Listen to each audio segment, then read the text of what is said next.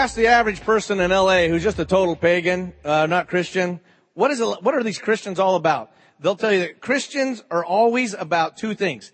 Hating people that don't agree with them and always asking for money. You know, the, I forget where it was. It was a strongman contest down on one of the beaches and they're showing feats of strength and they want to see who had the greatest hand strength and some total chiseled bulk guy came up and he took a lemon and he squeezed it. I mean, and he squeezed out everything and he said, I'll give anybody in here a thousand dollars and get another drop out of this lemon. And they had these bulk guys come up, you know, using two hands squeeze, nothing, nothing. All of a sudden this little kind of skinny guy with glasses and a bad comb over came up and, uh, he picked it up and squeezed and about 10 drops came out. And they said, wow, who are you? What do you do? He said, I'm a pastor down the street and I'm in the middle of a stewardship campaign. So you can squeeze every drop that is out of there, but I don't want to squeeze, well yeah I do, squeeze every drop out of you. But I want us to take a look at this wonderful, strange, beautiful, tough thing called discipleship. As we said, it's impossible to be a disciple without being a steward. And any stewardship, every Christian, and particularly a disciple, needs to have a theology of money. And any theology of money, of wealth, worth its salt, answers three things how we make it, how we spend it, and how we give it. And God has loaned to us this money, this thing called wealth in life. And how we've learned how to have freedom over this. One of the most incredible, liberating experiences in all of life is to have a healthy relationship with money. And you cannot if God isn't in front of that. And so as Paul is writing to Timothy, he reminds them of this great truth. Well, if you got your Bible, turn back over to uh, 1 Timothy, the sixth chapter, page 965, as we take a look at this. Now, and for any of you that are uh, visiting, we have a map here of where Paul is writing. Paul is writing to Timothy, and he left him at Ephesus. The second missionary journey is where he meets Timothy. Remember, he went from Antioch back to Derbe where he had been there years earlier, over to Troas. He gets this vision to take the gospel to Europe, so he goes to Philippi, and there he plants a church, heads over to Thessalonica, plants a church there down to Berea, then to the intelligentsia capital of the ancient world, Athens, and then over to Corinth, which is kind of a pleasure center, and over to Ephesus. He was there three years, and he's left Timothy there before he heads on down. So he's writing to Timothy this is the third largest city in the Roman Empire and is extremely wealthy. And so he is writing to Timothy at this time and he tells him some pretty shocking news. I want to read one of the most misused passages of scripture in the last 2,000 years. Look at 6-1. Let all who are under the yoke of slavery regard their masters as worthy of all honor, so that the name of God and the teaching may not be blasphemed. Those who have believing masters must not be disrespectful to them on the ground that they're members of the church. Rather, they must serve them all the more, since those who benefit by their service are believers and beloved. Why that was misquoted is because slavery was just the currency of the day in that time. Paul is not pro-slavery. In fact, he says a rather stunning thing. Now keep in mind, at this time, a third of the Roman Empire were slaves. Most of them were blonde-haired, blue-eyed slaves from the northern tribes that they had warred and brought them back down to Rome. And many of them become Christians as well as their owners. And Paul has this shocking thing. He says slaves and their masters have the same relationship in Christ. Now he's not building an economic theory here, but he's saying if you have somebody over you, you don't disrespect them just because they're a brother or sister, but you serve them. An employer or an employee, just because you're Christian doesn't mean you don't have a job to do. And one of the most important things that we have to learn how we make money God cares about. The Rabbi Saul of Tarsus, Paul, says there are two reasons for why you make money. One is to provide your needs and others, but to create. You are a little creator. You are made in the very image of God, Latin the imago Dei. And God has made you to be able to come into this world and create things. And the creation of wealth is one of those gifts that God gives us. Some of us, and for the reformers, who is our history as Presbyterians, this radical new idea, the dignity of work in itself.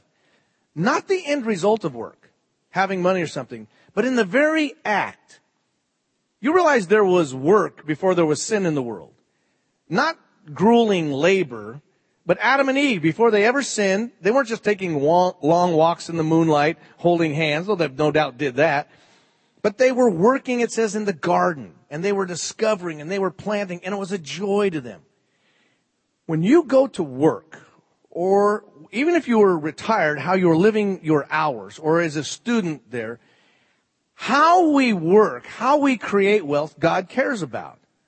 And the wonderful thing is, it doesn't have to be spectacular to be pleasing to God.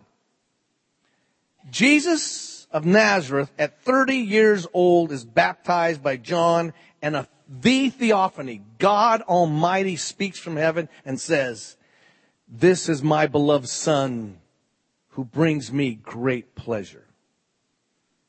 What had Jesus been doing for the last 30 years? Making chairs and tables and carpentry work with his stepfather Joseph. He hasn't preached a sermon. He hasn't done anything. And God the Father says of God the Son, you bring me such joy. Because when Jesus, who emptied himself of the attributes of omniscience, omnipotence, and omnipresence and puts on flesh, when he makes a chair, when he makes a table, he does it unto his Father. And it probably wasn't perfect. I mean, he wasn't making plasma screens ahead of time, you know, there. He was just making stool, but, but in his heart, and God says, I love you, my son. And when you and I go to our job, not just to put up with it, even though a lot of times it is a pain, because now we're under the order of the fall, but when we serve as unto the Lord, it brings pleasure to God. And Paul is telling Timothy here that you must work in this way. And then he goes on, eh, well, not only creating that. If you are selling a product and you know it's not worth the price, knock it off. If you are offering a service that you know you are not going to come through on, I don't mean that things get in the way. You better stop it. And by the way, Paul later gets down on owners of slaves saying, you better be careful how you treat them. Because God is your master too as well. Do you treat them as brothers and sisters in Christ? We should have the reputation as being such ethical people that people will trust us. Carolyn's brother, when he was at the Air Force Academy, he retired as a vice wing commander for F-16s, but he was saying that very often some of the upperclassmen would run a test on them. Because of the honor code, they'd come in and they'd leave their wallet on the bunk. And they were waiting because you will not lie, cheat, or steal or tolerate those who do. And this was a test to see, can I leave my wallet there and nobody touch it? And it would sit there for a week. Nobody would take it. In the same way, well, that's because having the honor code as an officer. We as Christians should be able to say, wow, that you can trust me with your money. You can trust me with my product to you. Again, it doesn't mean that you have to do it perfect, but it means in your heart. Money has instrumental value. The people you are sitting by have intrinsic value. Not for what you get out of them, because they are literally made in the image of God. Money has no value except in how it is used. And there's a good side to money, and there's an ugly side to money. And so Paul tells, you know, slaves and masters, and then he goes on. By the way, every version has, puts in their own paragraphs, because you know there's no spaces between the letters in the Greek manuscripts. And why they did a break in the middle of the sentence, I have no idea. I love to bring up things you don't care about. Teach and urge these duties. Whoever teaches otherwise and doesn't agree with the sound words of our Lord Jesus Christ and the teaching that's in accordance with godliness is conceited, understanding nothing, and has a morbid craving for controversy and for disputes about words. What's he talking about? He's talking about self-proclaimed preachers that are stirring up all this. He's in Ephesus, remember? All this heavy theology, this philosophy, which is kind of a pre-Gnostic teaching, and they're doing it for money. But Paul says the end result is, and they're doing it because they're conceited and they want to make themselves look impressive. And look what he says. From these come envy, dissension, slander, base suspicions, wrangling among those who are depraved in mind and bereft of the truth, imagining that godliness is a means of gain. By the way, that, that word envy, jealousy is where I want what you have. Yeah, I'd like, I'm jealous. I want what you have. Envy is where I don't want you to have it. It's not so much that it's good for me, I just don't want anybody else in front of me. You and I live in a culture that is driven by consumerism in the marketplace, consuming more and more and more, but envy in this election time between the parties. It's not so much what we want others to have, we don't want them to have it. And Paul is saying to Timothy, Timothy, Timothy, Tim, you gotta learn this one. You gotta win on this one. Tell them not to get caught into that. And what we talk about is that you and I live this life and we need to work. Paul will tell the Thessalonians, because they heard Christ was coming back, so they were just sitting around, not working. He said, if a man or woman doesn't work, they shouldn't eat. God will never bless laziness. I mean, there's effort involved in life. And if you're just looking for a way that's a lazy way out, God's not going to bless that. And, but there's a dignity in working hard, and there is a dignity in not only how we make it, but how we spend it. Verse 6. Of course, there is great gain in godliness combined with contentment. For we brought nothing into this world so that we can take nothing out of it. But if we have food and clothing, we will be, there's that word again. Or K-O, content with these. But those who want, and that word want, epithumia, epiduros means top, the greatest desire. Those who long to be rich fall into temptation and are trapped by many senseless, moronious, stupid, and harmful desires that plunge, the word buthizo, like sinking a boat, sinking a boat, plunge people into ruin and destruction. So he doesn't say the money is the root of all evil. The love of money is a root of all kinds of evil, and in their eagerness to be rich, some have wandered away from the faith and pierced themselves with many pains. Now there's a beautiful side to money. I mean, when someone, when you can have a chance to buy something nice and when you have a chance to be able to have something that's comfortable and to, for you to enjoy it. And remember the rabbi said we'll give an account for every blessing we refuse to enjoy. That when God gives you something, he wants you to enjoy it. But there's an ugly side to money. And it's this addiction side to it. Remember that old line? Uh, I think it's from vaudeville. A guy, Jack Benny, the a mugger puts a gun to the back of him and says, give me your money or life. And he doesn't say anything. He said, I said your money or life. And Jack Benny goes, I'm thinking about it. But that's the whole point. We think that if you don't have money, you don't have life. We spend money we don't have to buy things we don't want to impress people we don't like. There's the American system. And there are some of you out there right now that you are just spending, spending, spending in this consumerism and it never will make you full. It's whether it's identity and idolatry, remember, is identity theft. When you are worshiping an idol and saying, this is my God, you don't know who you are. And we have great idolatry in our culture. This is not a godless culture. People say that, oh, uh-uh, we got other gods. And we serve them with all of our hearts. And money is one of those. And the power that comes with that. And Paul isn't down on money, he's down on the addiction to it. And so he, he tells him to tell those that are wealthy to make sure that they have this freedom in. Now again, Jesus had rich friends. You know who underwrites Jesus' ministry? Luke told us. Some wealthy women, which by the way was unheard of for a rabbi to have women underwriting his ministry. And Jesus took their money. Lazarus, he is so close to Lazarus that when Jesus is hiding for his life, Mary and Martha know where Jesus is when they send news and saying Lazarus is sick. Lazarus was rich. He had his own grave there. He had like had his own hacienda. Lazarus was loaded. And yet Jesus stayed there all the time. He was his friend. And yet he, was the, the friend of the poor. It's this relationship to money. I hope you understand, not money itself, that a disciple learns to get a handle on this beautiful side. And when you, who is rich? Probably in the last 10 to 15 years, there have been dozens of studies on the correlation between wealth and happiness. I mean, you can Google those up today. You'll just read them till your eyes fall out. I've been doing it all last week.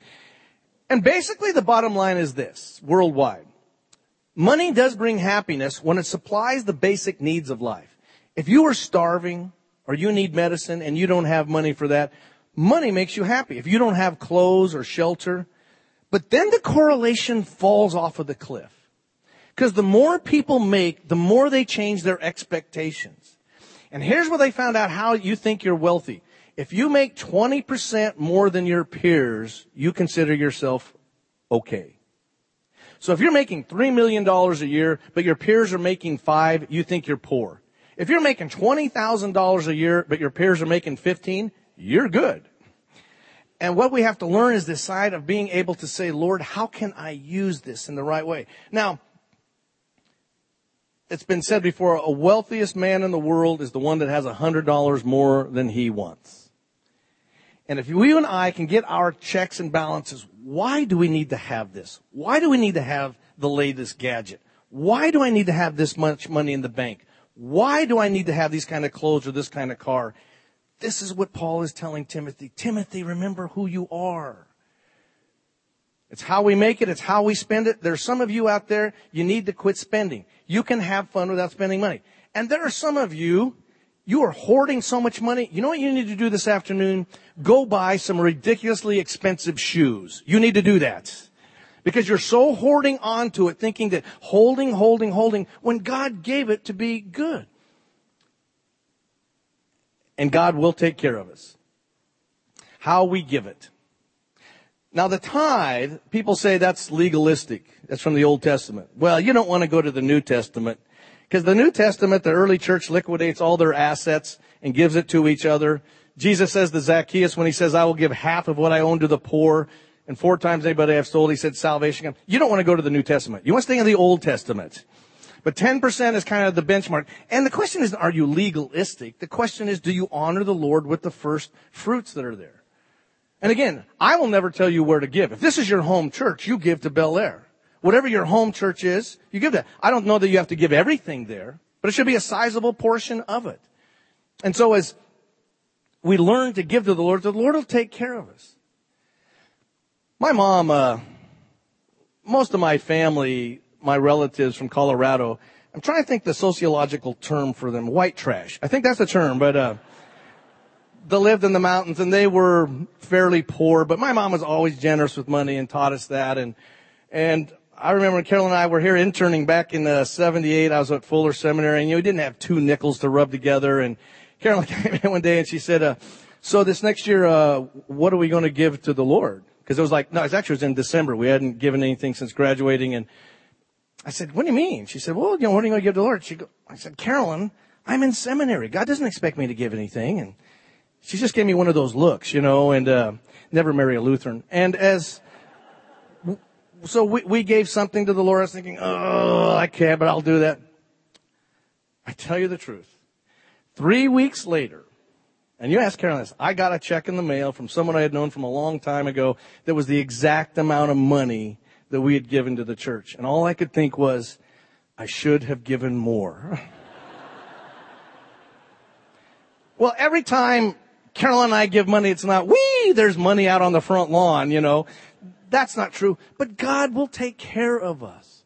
And in light of my transitioning to another ministry and place, I'm telling you, as your pastor for the next two weeks in particular, Bel Air is doing great things with your money. I mean, to see the elders that we have had for the last 11 and a half years, they so pray over this money and talk about it, and you need to be giving the, your money here. Wherever your home church is, I always say that. And if you have a problem within your own life of being able to get a handle on this, ask God to help. And again, how we make it and how we spend it, God cares about the other 90% as well. Remember Pastor Lee and Lou who were here from China uh, last week?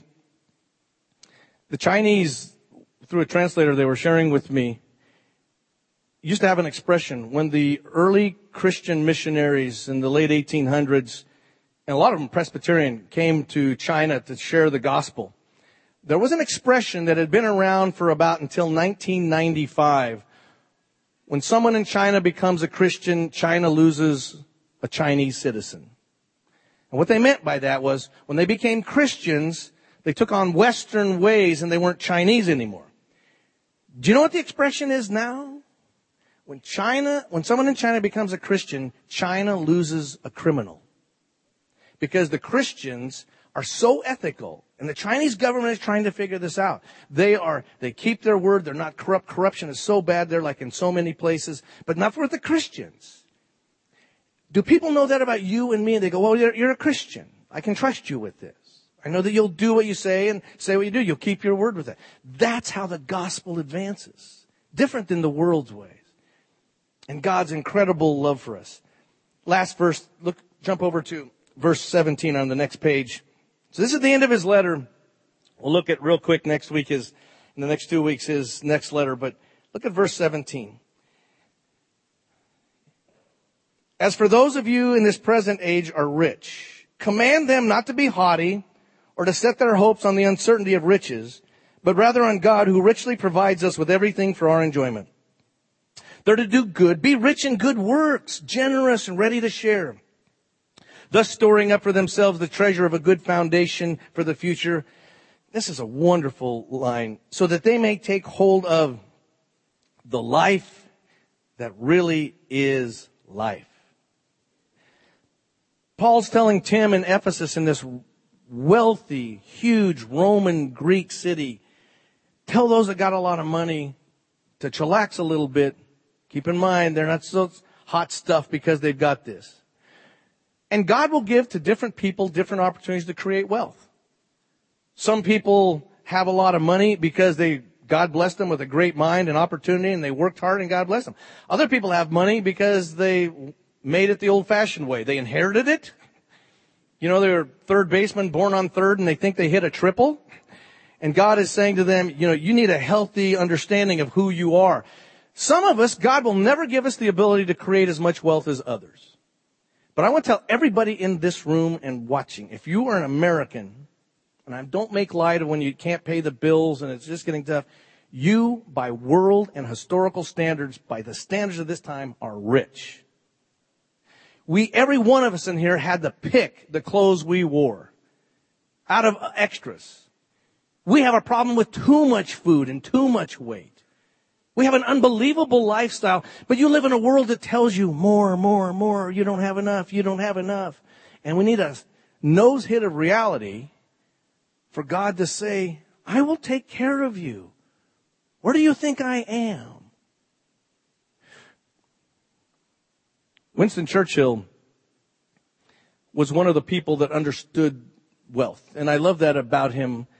You know, he was raised really rich and Churchill loved to eat and drink and how he lived as long as he did, I have no idea. He smoked like seven cigars a day. Um, but one time during the war, he came and sat down with his general and Churchill ordered some caviar and he offered the general some caviar and his general said, who was just back from the North African campaign, saying, our boys are drinking water and dying in that desert. I'm never going to eat that caviar. And Churchill had a great line. He said, if you can show me how my not eating caviar will help one of those boys, I'll never touch it again. Otherwise, pass me a cracker. And what he meant was, my going with doesn't mean they go without. And it was a great understanding. If God's given you something, enjoy it. But learning to share it and to give. Life that is really life. And are trying to understand God's ways, which is so different than the world. You know, when, when you love the Lord and you give to Him, you don't serve the master to get more of his money. You serve the master to get more of the master. God really does have like everything. And He's loaned to us all of this money. And when you love the Lord, it's not so that you feel better than others, because God, He loves them every bit as much.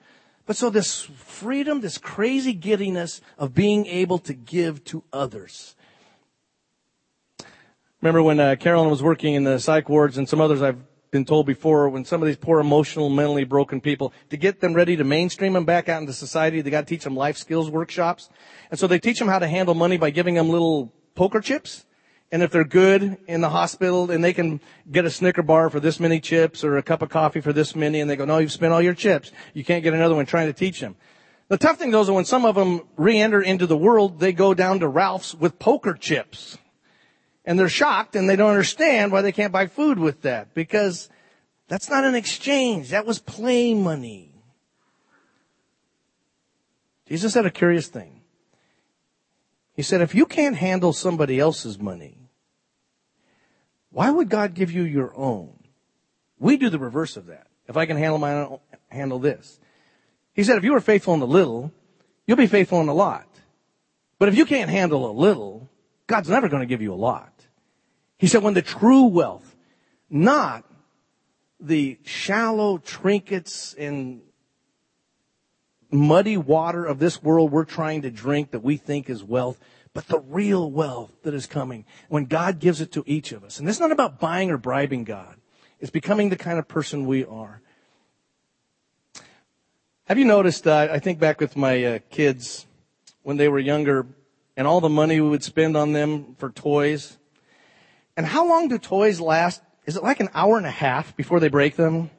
But it's funny to me what they attach to. And I've shared my oldest daughter, Vanessa, she was our firstborn and, and one of uh, our relatives gave her this teddy bear when she was born. She called it Berry Bear.